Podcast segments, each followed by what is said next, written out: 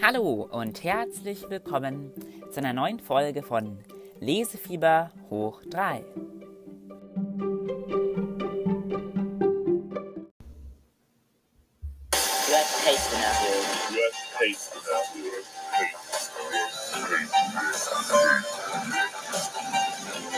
Fünf Minuten, vier Bücher.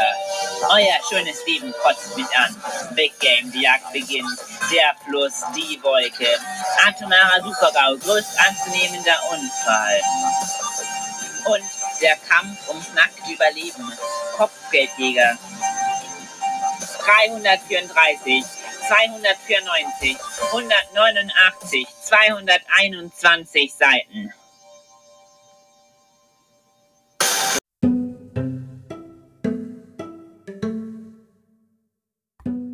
Hallo, jetzt habe ich ein wirklich klassisches Worst-Case-Szenario für euch, nämlich das Buch Der Fluss von Gary Paulsen, erschienen im Carlsen Verlag als Taschenbuch für sechs Euro neunundneunzig. Das Buch hat, ähm, beim Buch fehlen auf den letzten Seiten einfach die Seitenangaben. Und das Buch kommt von neunzehnhunderteinundneunzig. Es ist also auch schon etwas älter. Dazu sollte man vielleicht wissen, dass es noch einen ersten Teil gibt, Allein in der Wildnis. Ich kann euch mal die Coverbeschreibung vorlesen. Brian ist in einem kleinen Flugzeug auf dem Weg zu seinem Vater, als der Pilot plötzlich einen Herzinfarkt erleidet.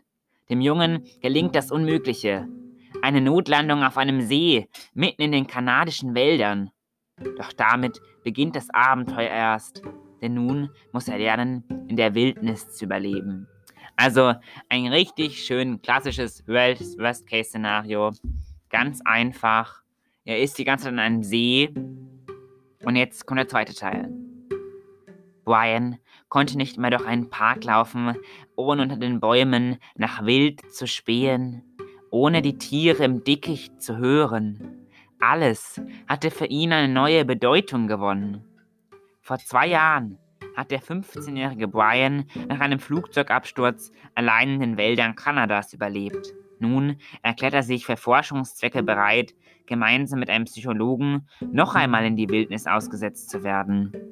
Doch schon kurz nach ihrer Ankunft geraten die beiden in ein heftiges Unwetter. Und der Kampf ums Überleben beginnt erneut.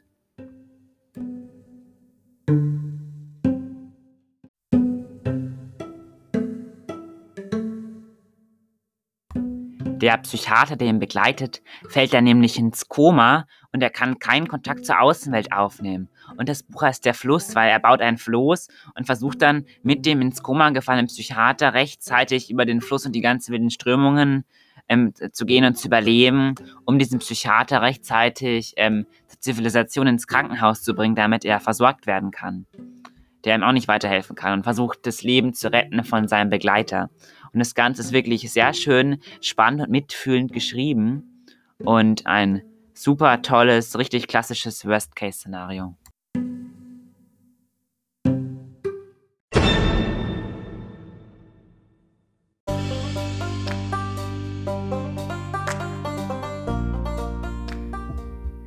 Derek, ich, ich weiß nicht, ob du mich hören kannst.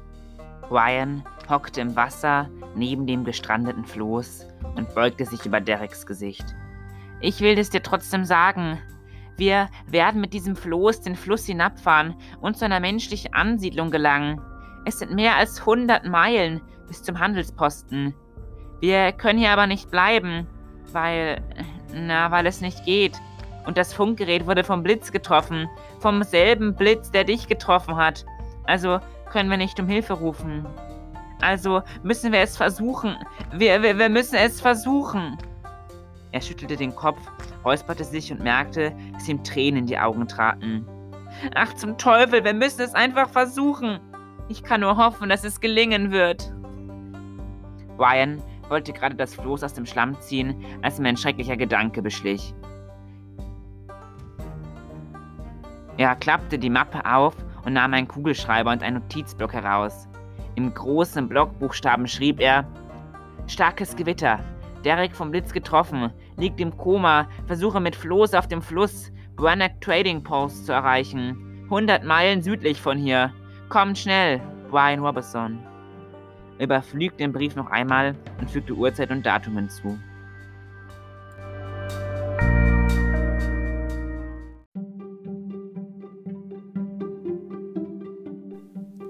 Ja, und schon ist wieder eine neue Folge von Lesefieber hoch drei, wortwörtlich Geschichte. Mir bleibt nur noch die Zeit, euch darauf aufmerksam zu machen, durch einen Kommentar zu hinterlassen, eine Bewertung, je nachdem, ob ihr es mit Spotify, Apple Podcasts, Anchor, U S W hört. Oder ihr könnt mich auch einfach anschreiben, habt ihr eine Bemerkung zu meinem Podcast oder vielleicht auch einen Tipp, welches Buch ich als nächstes vorstellen könnte. Dann bleibt mir nur noch zu wünschen, viel Lesefieber! Thank you.